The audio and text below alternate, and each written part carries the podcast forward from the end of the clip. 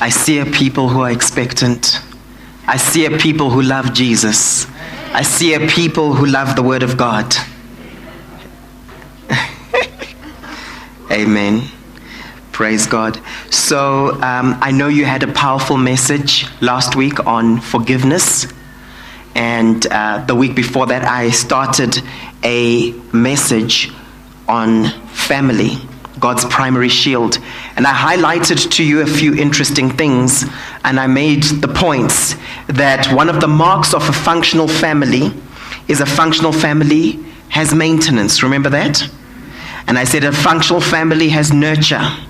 And I said a functional family has inclusion. And I said a functional family has differentiation. And if you missed that message, please, you can catch up on the website. We've got a wonderful website with lots of information for you there. And I'm going to continue talking about how a functional family looks. And I'm addressing two main groups this morning. Firstly, those of you who've been in dysfunctional families. How many of you know most families out there are dysfunctional? It's become the norm. And if you come from such a background, I want to encourage you because this message will show you where the gaps, the cracks, and the leakages are in your life. And you'll know where you need healing. But I also want to speak to those of you who are counselors or those of you who are starting families or continuing with your current families, right? And you need to have a vision to know this is what a biblical family looks like. This is what my role is as father, my role is as mother, my role is as husband. Amen. And so we're going to go deep into this, and I trust that you'll be ministered to and you'll be blessed. I want to encourage you with our messages. Uh, what Pastor Vim has been doing, which has been really great, is she's been doing prayer strategies for us, and she's really taken them to another level. I used to do them, but she's taken them to another level. And I want to encourage you, I won't WhatsApp them to you all the time, right? You will actually find them on the website we literally religiously make sure they're on our website by Sunday night or early Monday morning so that you can be praying through them. So please be accessing those. We'll also use them during Ignite, and um, I think you'll be blessed. Are you ready, ladies and gentlemen?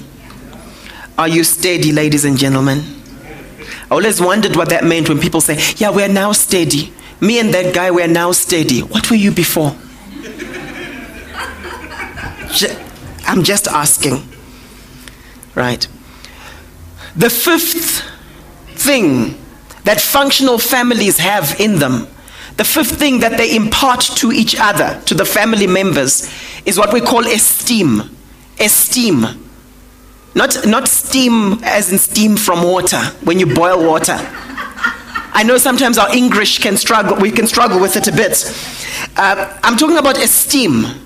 I'm talking about self esteem. I'm talking about esteeming one another highly. I'm talking about honoring each other. I mean, if you know that you can't walk in freedom if you're not walking in healthy esteem. And many of us end up bound in our lives because in the family that we grew up in, there was no esteem that was communicated to us. Are you following this morning?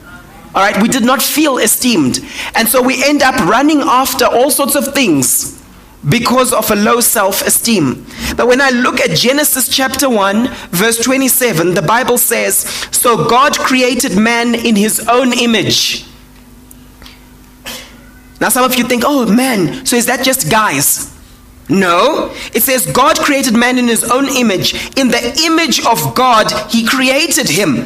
Oh, so is it just speaking about guys? No, it says male and female, he created them. So it's talking about mankind created in the image of God, males and females.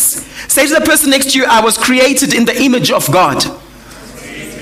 Do you know what that means? It means that there's certain attributes that God has that he gives to mankind. Isn't that beautiful? God is a ruler and he wants you to rule. So when he says, go and take dominion of the earth, go and subdue the earth, he's basically saying, go and be godlike. God is loving. He created mankind in his image, not animals. He created us in his image. So, whenever that image of God is distorted in a father or in a mother, the children grow up with a skewed view of what God is like. And it messes up their relationship with God. And they have to do a lot of mind renewal, really renewing their minds to understand this is what God is like. Mothers here, fathers here, are you reflecting the image of God to your children? That is one of the purposes of marriage. That our children look at mom and look at dad and look at mom and dad together and they have a clear picture of what God is like.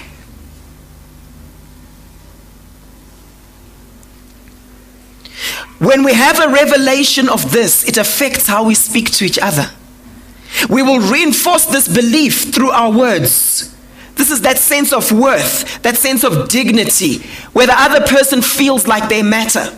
How many of you know that part of your self esteem is a sense of significance? What is a sense of significance? It's that sense of I matter. One of my books is on self esteem, building a self esteem. I encourage you to read that book. It's very, very powerful.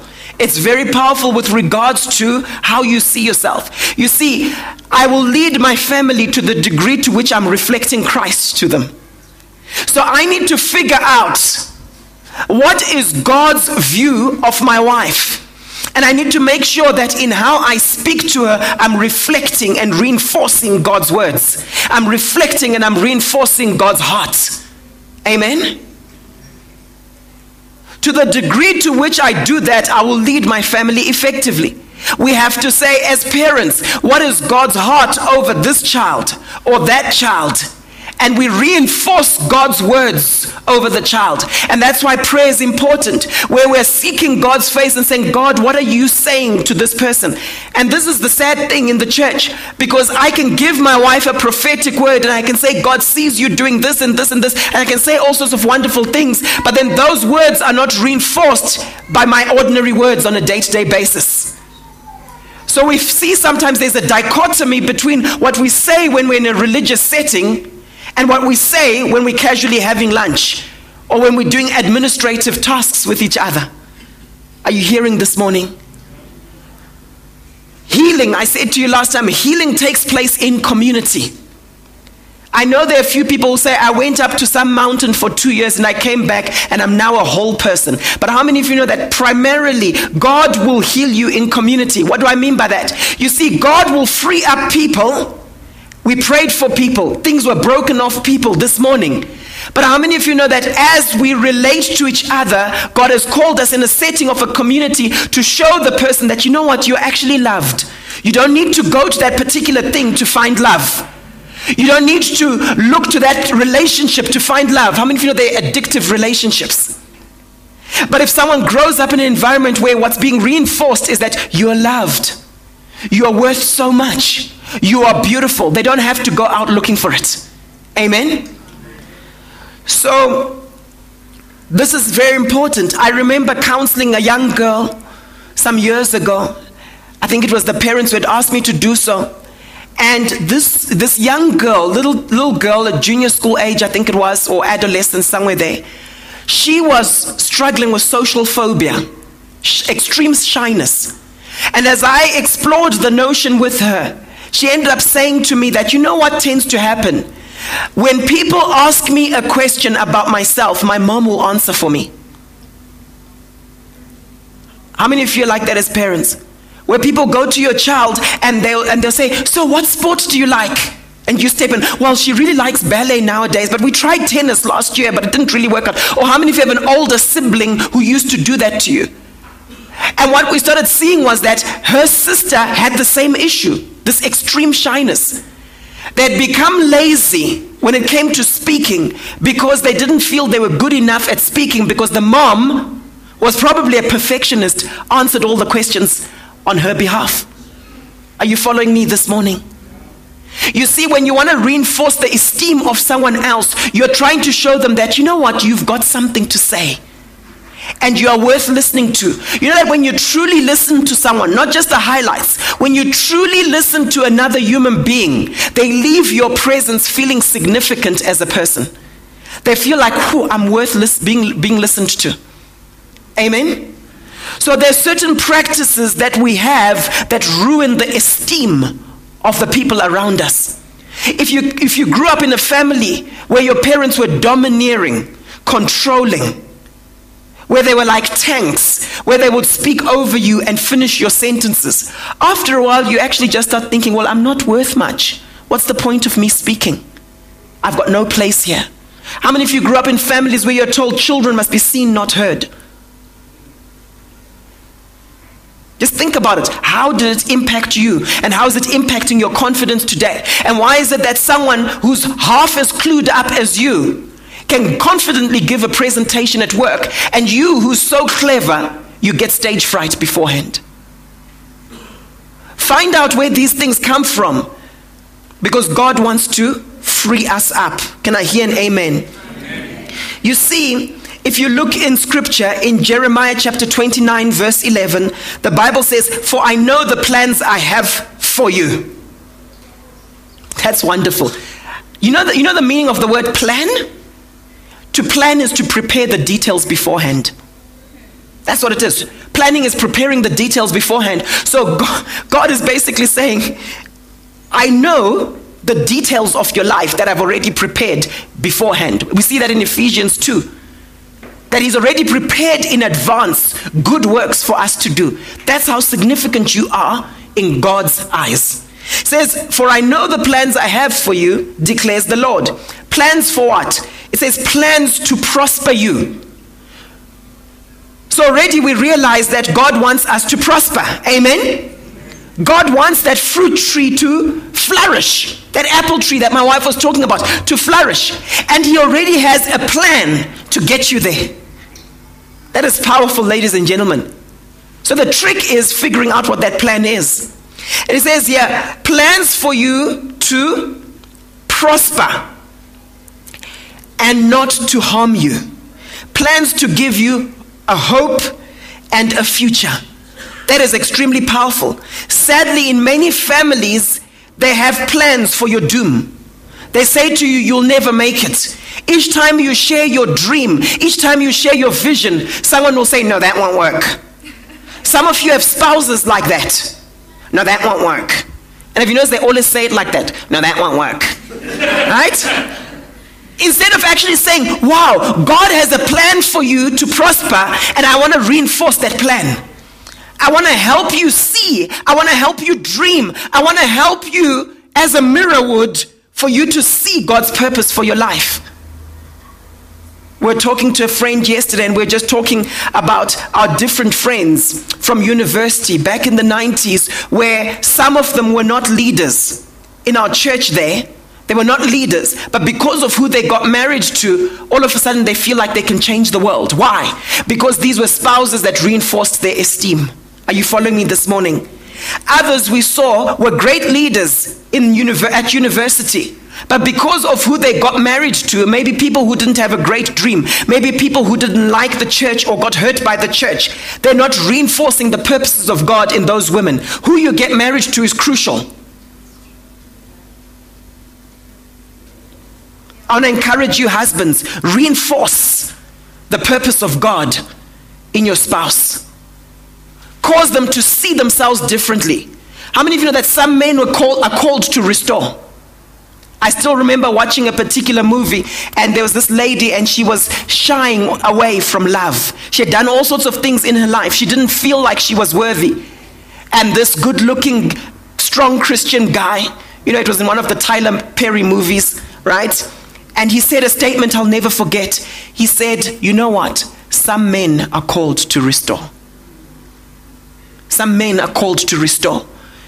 Gentlemen in this room who are married, what is it that God has called you to restore in your spouse? Ladies in this room, what is it that God has called you to restore in your husband that the enemy had stolen? The Bible says, Paul speaks to Timothy and he says, Guard the deposit that was placed in you. There's a deposit in each person here. It might be spiritual gifts, it might be the values that you grew up with. We have to guard those. But how many of you know that there's some who are called to fan the flame of that particular deposit that you've forgotten about? And God wants us to be in families that do so. John 14, verse 12. Very truly I tell you, this is Jesus speaking. Whoever believes in me, these works that you see me doing, you will do also. You will do also. Say to the person next to you, Jesus believes in me. And it's not just a belief in you where it's like, ah, oh, you're a nice guy, you're special, but just remain in that corner. He says, whoever believes in me, these works that you guys are seeing me doing, and you're blown away by, like, oh, he's raising the dead, he's doing these amazing things. He's walking in such authority, unlike the scribes and Pharisees. These works that you see me doing, you will do greater. Question Are you surrounding yourself with people who have the same view as Jesus?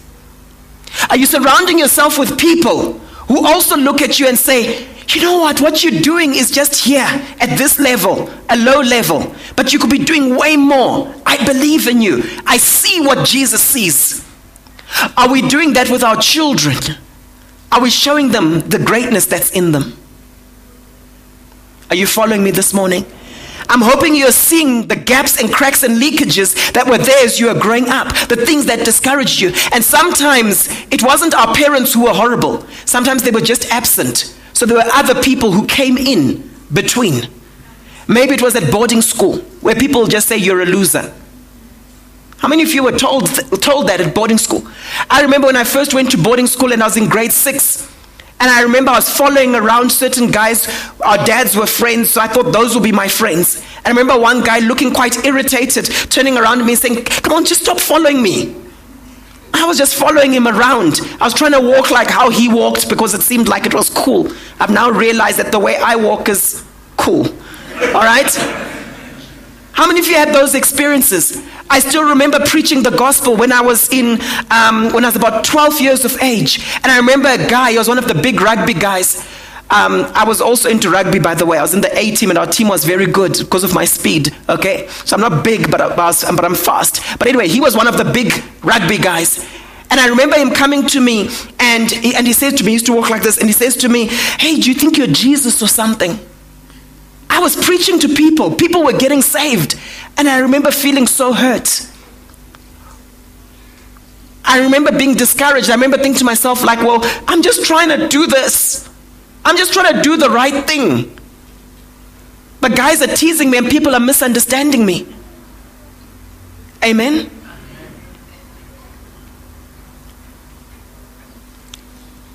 Very truly, I tell you, Whoever believes in me will do the works I've been doing, and they will do even greater things than these because I'm going to the Father. What are the greater things that you're not yet doing right now? What are the greater things that Jesus has said you will do even greater if you believe in me? Are you bound by a misbelief that says, you know what, my life will just be average. I'll just be mediocre. I'll just be, a, I'll just live a normal suburban lifestyle. Some of you have believed the lie of the enemy, and so you're not free in fulfilling your purpose. You've believed the lie of the enemy that says, you know what, it's just you and it's just us four and no more. If you've got two kids. Amen? You will do greater works in the book of Psalms 139, verse 16, it says, You saw me. This is David speaking of what God did. You saw me before I was born. That's how that's that's wonderful. So it doesn't matter what the circumstance of your birth was. It doesn't matter how you were conceived. He saw you before. Your purpose was before your birth.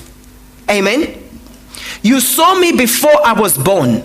Every day of my life was recorded in your book. Every moment was laid out before a single day had passed. That's how special you are to God. There's six dimensions of self esteem. There's a sense of significance, which means I matter. Do you feel like you matter? When you walk into a room, do you feel like your presence is felt? When you arrive home, do you feel celebrated? Do you feel like you matter as a mother? Do you feel like you matter as a father? Do you feel like you matter to your husband? The next dimension of self esteem is self acceptance. Are you comfortable with who you are, with how you look? How many of you know that there's certain things that you can't really change? Okay, I know nowadays we try to change a lot of things, but there's certain things you can't really change. But have you accepted that? If you're a tall person, have you embraced your height, even though you struggle when you're on, the, on an air, in an aeroplane? Theo, okay? But have you embraced it? Do you like it about yourself? If you're short, have you embraced it? Self acceptance doesn't mean that you won't work on certain things that you don't like about yourself, especially the things that you can work on. Maybe you've got a bad temper. But self acceptance is that God accepts me as I am. I don't have to perform in order to be accepted by Him. How do you reinforce self acceptance in a family setting? It's where you celebrate the unique aspects of the people in your family. It's where you're able to say, oh, you know what, I know this aspect of my wife will never change, but you still rejoice in the person. And they feel they're accepted for who they are. They don't have to perform to be loved by you. Amen? A sense of security is another dimension of self esteem a sense of security, comes from two words, se and cura in the Latin. It means without care. Where you're not always worried, where you're not always anxious, where you believe, like Bob Marley said in his song, every little thing is going to be all right. You've got the mindset that knows everything is going to be all right, it will work out. Sometimes my wife, I can give her a hug and she'll say, This is home. I can give her a hug and she'll say, I think everything is going to be fine. Are you reinforcing a sense of security in the people around you? Are you making your children feel secure? There are things that we can do to make each other feel more secure. Amen. Self efficacy or self confidence. This is very important. This is that sense of, I know I can do it. I've got it. I've got it. Done. I can do all things through Christ who strengthens me. Yes. Amen. How confident are you? You know, one of the most common phrases that you hear from children with my kids when they're on holiday and we watching them doing stuff, one of the most common phrases that comes from their lips is, Daddy, watch me do this. Daddy, so who's better at soccer, me or my brothers? And you know what I'll say? We're all the same. What is happening? Children are looking for that self efficacy, that self confidence, that sense of validation that you've got it, you can do it. Some of you are in a space where you are so smart, you're so intelligent, but because your self efficacy is low, because you feel you can't really achieve greatness, what happens? You reject yourself before you can reject, be rejected. You shy away from opportunities. Amen? If I look at the disciples, if I look at the first apostles, they were not that educated, most of them. They were fishermen, some of them, tax collectors, etc. But what happened? The spirit of boldness came upon them when they were filled, when they were baptized in the Holy Spirit. And they stepped out and they did great things.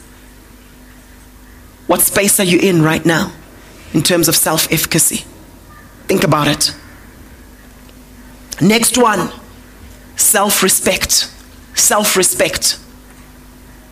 A lot of times people fall into sin because they don't respect themselves enough.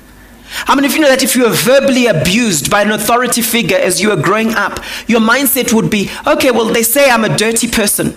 They say I'm a whore. They say I'm this, so let me just live that out. Let me just live that out. Because this is what they're saying about me. And you have no respect for yourself, a sense of dignity. Some of you, maybe it was an ex husband Maybe it was an abusive relationship that you were in, and they called you certain things, and you've embraced what they said about you. How many of you know that there's no freedom there unless you're freed from their words and the impact thereof? And then a strong sense of self worth. Do you believe you're worth something before you've performed? You see, some of you in this room feel like you have to have performed before you are worthy.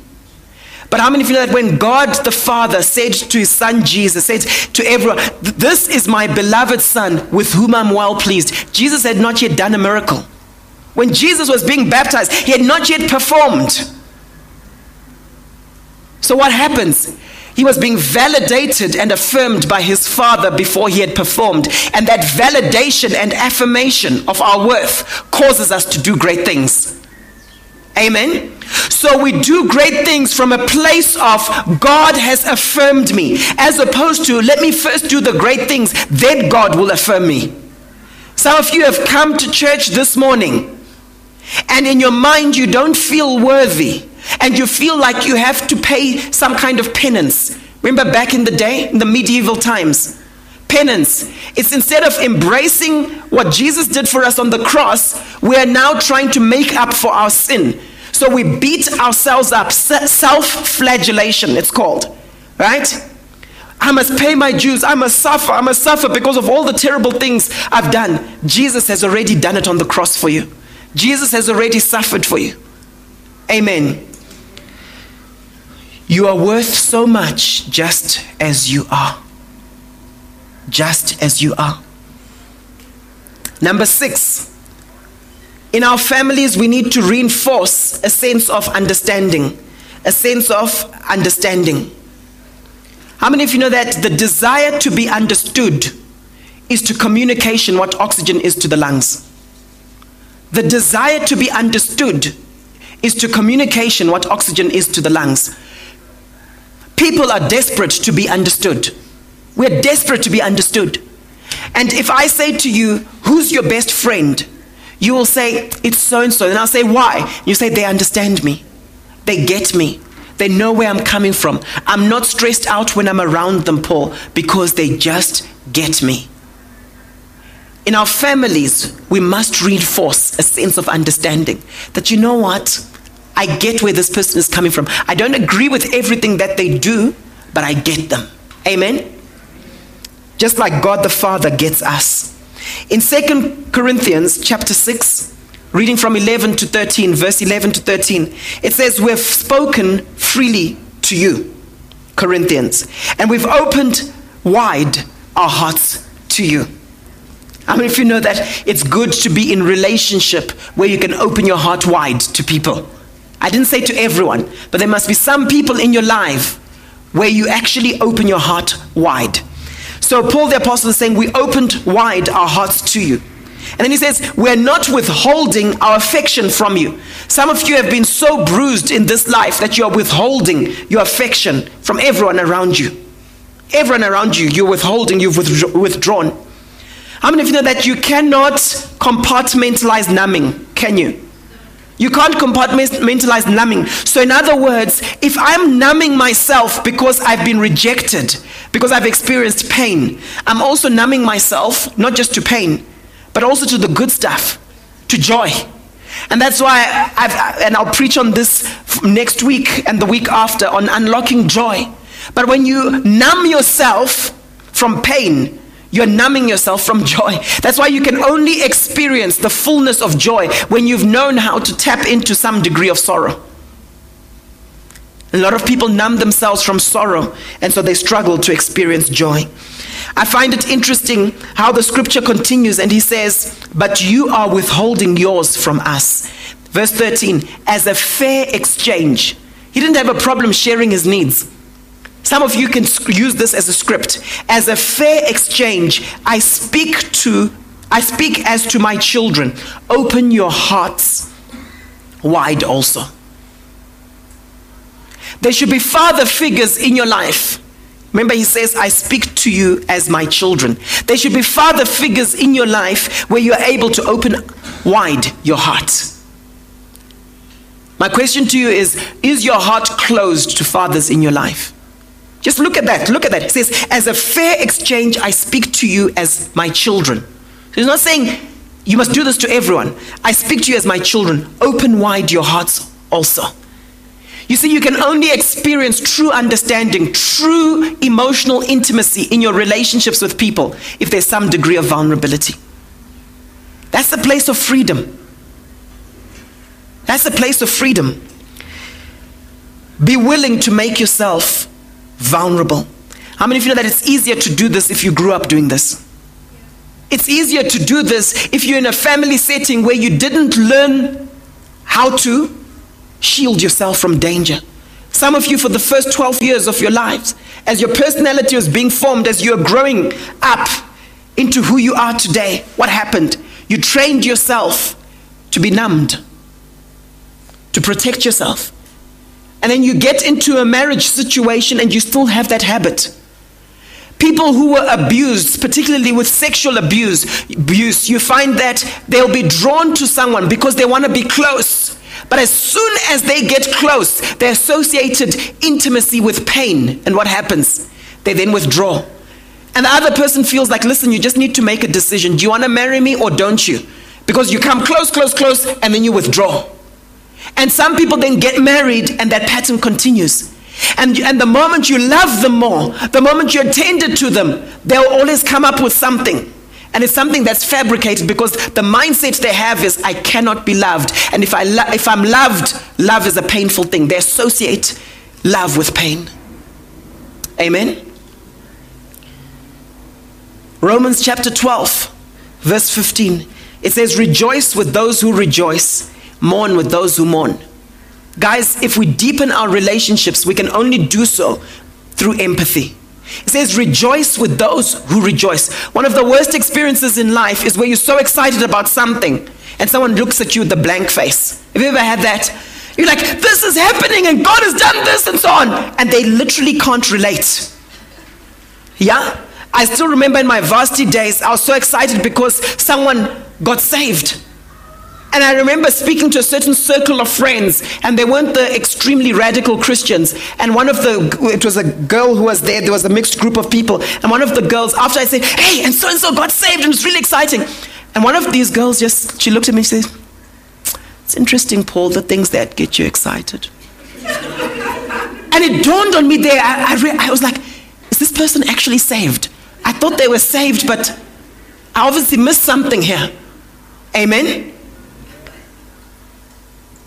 Rejoice with those who rejoice, mourn with those who mourn. Who is around you who's rejoicing? I have a problem with people who only rejoice when something is going well in their lives. And they can't rejoice when things are going well in your life. You know the people I'm talking about. All right? Who's got something to rejoice about? Charlton and Merciful. Rejoice with them. Even if you're still waiting for your breakthrough. If someone has a breakthrough in business, rejoice with them. Re- it's a principle, it's something you do. In our families, very often we find our kids, they come back and they're so excited about something that's happening in their world. Like, I got this prize at school, and this happened, and that happened. And if we're honest with ourselves, sometimes we can't fully relate as parents.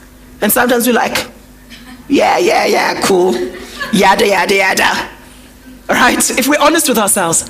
But it's about getting into that child's world and realizing that from a perspective of a small child, a young boy, whether they're 9, 11, 7, 8, from their perspective, that's something exciting.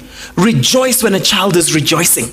Rejoice when your wife is rejoicing about things that you might not rejoice about. Let's say your wife, husbands, has just got a new outfit. Oh, look, my love, I got this and this, and this. In your mind, you're thinking, okay, um, the narrative has continued for more than 30 seconds now. This woman doesn't realize that I'm not a girl. She can rejoice like that with her girlfriends, but I'm a dude. Okay? I just need the highlights. Cool, nice outfit. No, the Bible says rejoice when other people are rejoicing. Are you feeling me? And that deepens your relationship. Ladies, when your husband is rejoicing about some business breakthrough or something that husbands are into, whatever the husbands here into, their, their soccer team has won. My wife really tries hard, you know. So, my love, oh, how do you feel? Your team has done well. Mm. And I can see she's trying to be the good wife, but I can see it's neither here nor there. When my team loses, or a, a more, uh, let me just give a more realistic thing, reality, when my team has a draw, okay? she can see I'm looking a bit sad, okay? But what does she do? She's like, oh, my love, sorry, your team, that must be annoying. Hey, your team has drawn. Mm. And then she moves on. All right?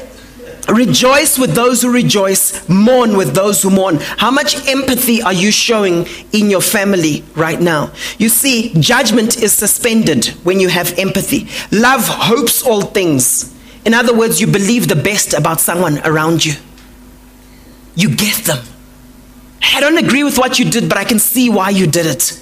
And we show them that particular love. You know, one of the most warm feelings that someone can experience is knowing that you're trusted. Often, if my wife says to me, My love, just go for it. If I ask for her opinion, she says, Just go for it. I know you'll make a wise choice. If she says that to me, it's a warm feeling. We want to feel trusted. Amen? That's a sense of empathy. There are three types of empathy. The first type is emotional empathy. That's I feel you. If I have a headache, if I have a migraine, and you come and you say, "Oh, Paul, where is it sore? Uh, oh, uh, is it uh, is it a migraine? What did you eat?" Right? You're showing me empathy. You might not do something about it, but that's emotional empathy. The second type of empathy is cognitive empathy. What is cognitive empathy? It's I get you. It's like I'm following your logic. Okay, I can see why you made that decision. What's the third type of empathy? It's called empathic concern or empathetic concern. And that's basically I'm here for you. Story I often tell is there was a time when my wife was feeling sick some years ago and she said to me, My love, I'm not feeling well. So I'm trying to be the hero. And I'm like, Cool, I'll sort out the kids. I've sorted out their food. I'll sort out this and that. I've got it all done. She came to me a bit later on and she says to me, My love, I don't know if you really understand how I'm feeling. It's like there's this thing sitting on my head. And she started going into the details of how she was feeling. Of course, I got defensive. And I said, Of course, I know how you're feeling. That's why I've been doing this, this, this, this. But because I understood this principle, I was able to say to her, My love, you know what's actually happening? What you need right now is emotional empathy. I feel you. What I am giving you right now is empathic concern. I'm here for you. Very often, people need all three. Are you feeling me this morning? Very often, people actually need all three. Because you might say, I'm here for you and do all sorts of things, but you might not be showing the emotional empathy, I feel you. If those of you in leadership in organizations, if someone comes to you and they say, My child is sick, I need time off, and they're your star performer, and you need them at work, Ask them the follow through questions. Which child is it? What's wrong with them? How are you feeling about it? If you just show them empathic concern, I'm here for you, and you say, it's fine, you can go. Your child is important, we'll cover for you. And then two days later, they come back, but you don't ask them a follow through question about where they're at and how they're feeling about what happened to their child. They'll feel like, yes, you guys were here for me, but I don't know if, anyone really feels me in this place. You didn't show them emotional empathy. You didn't open up your heart wide to them. Amen? We need that in our families. There are times when, with our children, we have to show them empathy. One of the things we started to learn is that when our child, when our kids come home and they start saying, "This person did this to me," we must not be too quick to come up with a solution. But we saw that our children began to open up deeper to us at a deeper level when we said, "Oh, so how did you feel, Samuel, when that happened?" And all of a sudden, they start saying all sorts of things. And we ask three questions deep and we ask four questions deep. Those are healthy relationships that every family should have. I want to ask you this morning what type of questions do you ask the people in your family? Do you just say, How was work? Fine. How was your work? Fine. And it ends there. Many of you struggle with that because in the family that you were part of when you were growing up, it was non reflexive. What do we mean when we say non reflexive? Many of us are from what we call non reflexive cultures. What do we mean? It's where your emotional state is not important. How many of you can say to me, who's Zulu speaking here?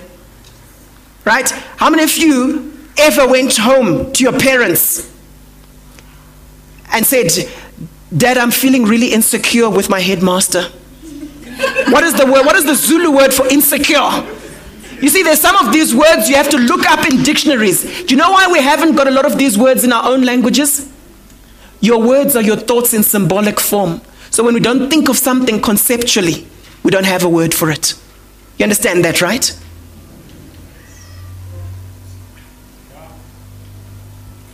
Someone got it. Rejoice with those who rejoice mourn with those who mourn. Number seven, recreation. It's important that in our families we have fun. Say to the person next to you, we need to have fun. You know that whenever I work with teams in the corporate world, whenever I work with teams, I say to them, What are the marks of a great team? 100% of the time, without fail, someone, one of the things they'll say is, We had fun. Then I say to them, What does fun look like? 100% of the time, they say to me, We laughed. If you're in a family today and there's no laughter, there's a dysfunction there. If you go through days and people are not laughing, there's a dysfunction. Laughter is a gift that God has given us. God wants you to have fun. And, and the honest truth is, some of you are too serious. And you know what the deeper problem is? It's a problem when people are too serious and they take themselves too seriously. But you know what the deeper problem is? When they don't think it's a problem. Seriously. When they don't think it's a problem. You see, some people were brought up in families. I know certain families, if you'd visit them, it's like everyone is like a robot, everyone is like a soldier. Right? And today, when they're in the workplace, they can't relax with their boss and crack a few jokes because, in their minds, whenever you're around authority figures, you have to be serious. I see some of you. When I'm not there, oh, you're laughing around with your people, your people, like I'm not part of you. Right? Then I pitch up, and all of a sudden, people like this. And what is that? I'm a laughy, jokey person. So it shows me that in this person's upbringing, there's this thing in their brain. When an authority figure is there, you don't laugh, you don't joke. Fathers, mothers, relax. I'm being serious. Relax. You know what the Bible says? 1 Timothy chapter 6, verse 17. Command those who are rich in this present world not to be arrogant, nor to put their hope in wealth, which is so uncertain but to put their hope in God, who richly provides us with some things, with everything. For what? For what? For what? So God wants you to enjoy life in the right way. Don't use this as license now, like, hey, I'm going to enjoy life. The pastor said we can enjoy life. We've been released. No for our enjoyment. You know what laughter does to you, to your body? And I'll talk about it when I talk about joy next week. What laughter actually does to your physical body, um, within your brain, right? There are neurotransmitters in your brain, right? Peptides in your brain called endorphins. You've heard of endorphins, right? Now, that word endorphin, it's two words. There's endogenous, which means growing within, right? Endogenous, morphine morphine or like morphine. In other words, it's our own self generated morphine. It's got an analgesic effect. In other words, it blocks pain temporarily. That's why if you've got a headache and you pack out laughing, are you still feeling the pain of the headache while you're laughing? All right? Laughter, guys, is good. And if you're not laughing, there's a problem. Sometimes just laugh at yourself. My wife does that quite a lot. You know, sometimes she'll tell me a story about an experience she's having, you know, running, training, or whatever it is, and she'll just be laughing. And that's powerful for your mood. Amen? God wants us to enjoy life. Recreation is important. It's also important for couples. If you want to have an affair proof marriage, an affair proof marriage, one of the things is recreational companionship with your spouse. If they're always on their own mission doing things that they enjoy, and you're always on your own mission doing the stuff, and, they, and never the twain shall meet, and there's nothing in common that you enjoy doing together, it's not healthy for the relationship. Amen? And don't be quick to now say to your wife, yeah, so you must start doing my stuff. Be willing to do their stuff too. I've been to a few orchestras in my time. I've, yeah, jogged certain distances in my time. My wife would like me to do more. Okay, I'd prefer the sprints, but anyway. She says to me, my love, let's just do some sprinting outside, then I'm game. Okay, she says, my love, let's run 21 Ks. I'm like, uh, actual. Uh. Number eight age appropriateness. Age appropriateness. How many of you know that God has called us to protect the moral innocence of our children? And a lot of children today, their innocence has not been protected. They've been exposed to things that they shouldn't be exposed to. We have to let children be children. Sometimes we also have this mindset where we think children if they become little adults very early, then it's a good thing. So if your nine year old is now doing amazing adult things and acting like a grown up, we praise them for it. Okay? But I want to tell you this morning that children must be allowed to be children. I'm not saying they must be rude, they must be allowed to be children. Children play. Now, at some of the private schools and some of the schools nowadays, there's no time for playing anymore. Have you noticed that? It's like there's always something. Sometimes my wife and I will sit down and we'll be like, it's so nice just hearing the kids playing outside. Why? Because it's homework, sports, this team, that team, and so on. Let them be children. I remember one time visiting some pastor friends of ours, and Samuel was very active as a young, young little, little boy. He still is. He just manifests the, the sort of 11 year old version now. But anyway, literally, I mean, the days of city life, I mean, we would literally be, you know, in the, in the foyer outside the church We end up having those leads, you know, those leads, those leashes, where you literally have to like pull your child back. One day just ends up in the parking lot, and we like chasing him and so on. And I remember we visited some pastor friends of ours. I remember I couldn't enjoy myself. I was so anxious because this guy, if I let go of him, he's like, but they've got they've got older boys, and so they've been through that. And I still remember, and I'll never forget when this pastor friend of mine says, "Just let him go." Because I thought he was just going to be on the loose and break things. He says, just leave him. Just let him go. We must allow children to be children. They aren't always going to get it right, guys. They aren't always going to get it right. Allow them to be children. In 1 Corinthians chapter 13 verse 11, when I was a child, I talked like a child. I thought like a child. I reasoned like a child. When I became a man, I put the ways of childhood behind me. We have to respect developmental stages in a child. If you grew up in a family where you had to grow up too quickly, where you had to look after all your siblings, but you were still a child, if you never had a childhood, it affects you today. Because there's that playful side you don't have anymore. I'm hoping that's landed. Number nine, healthy discipline. Healthy discipline. Proverbs 3, verse 11 to 12.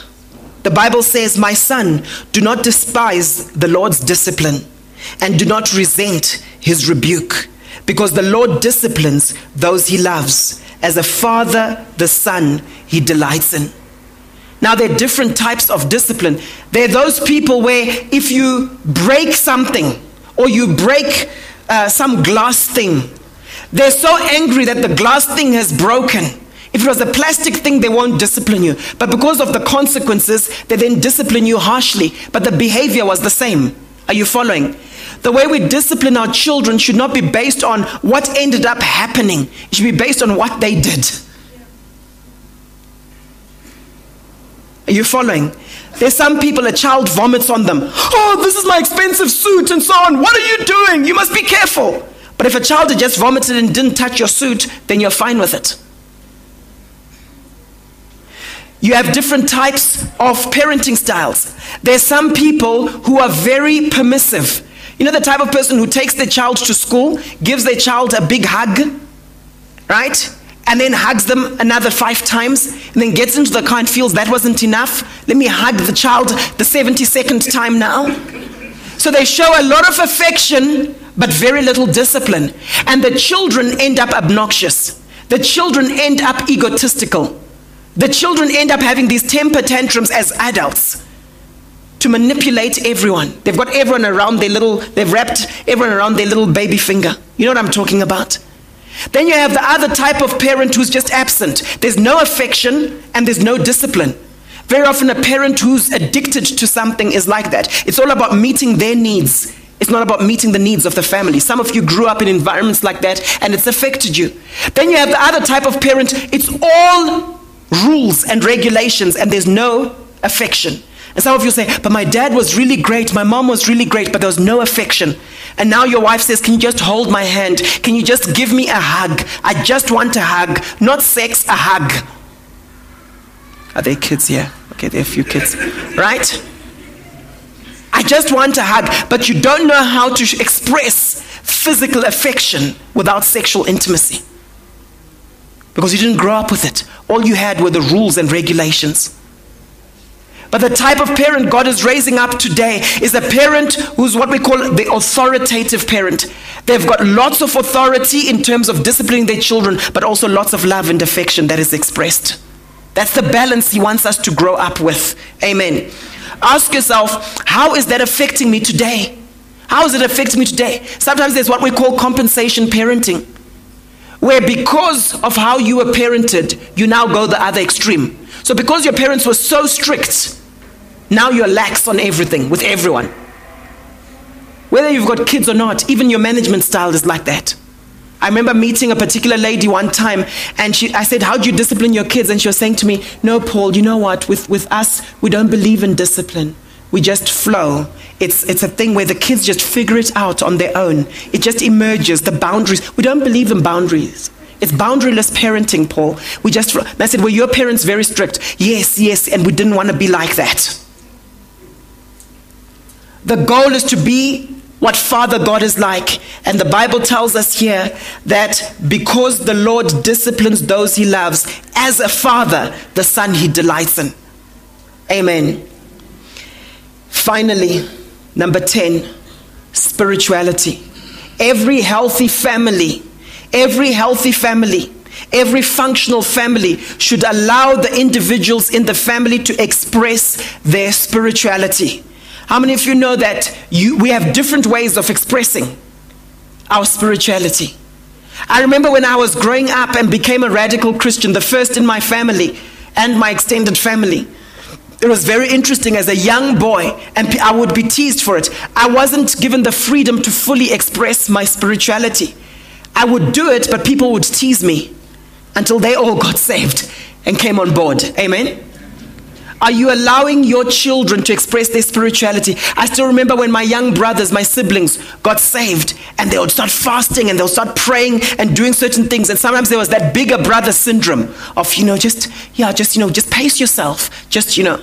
Sometimes we do that with our spouses where we don't allow them to fully express what God has placed in them.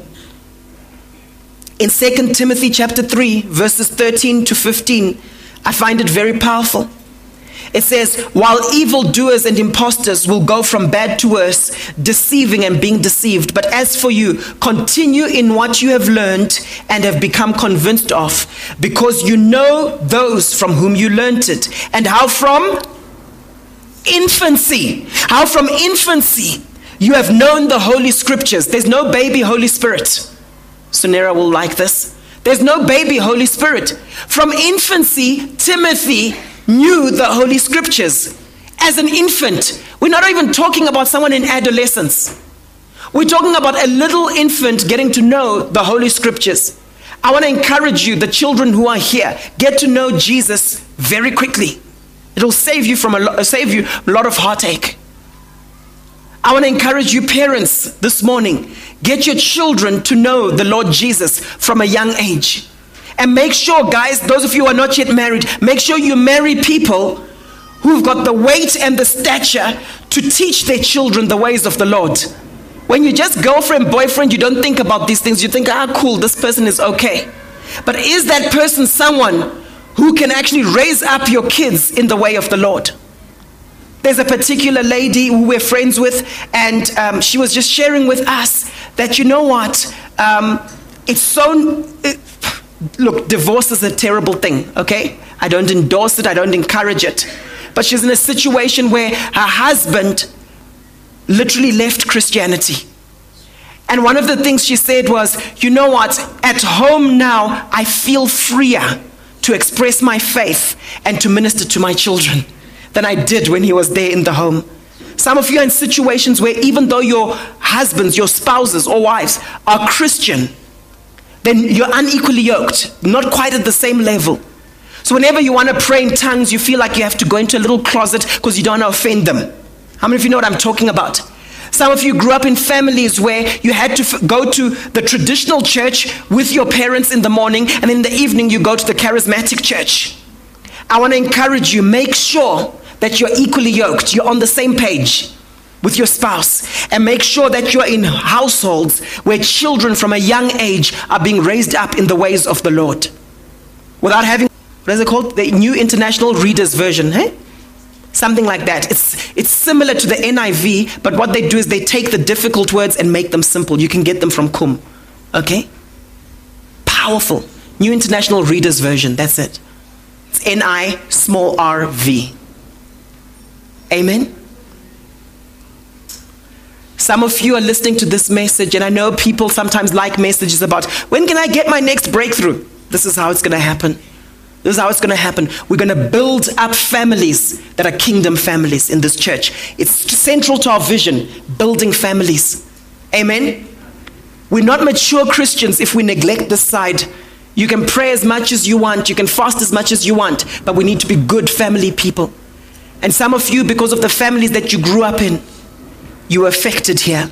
And now God doesn't want this to pass on to the next generation. He wants you restored, healed, freed up. So we pass on something healthy to the next generation. Let's pray.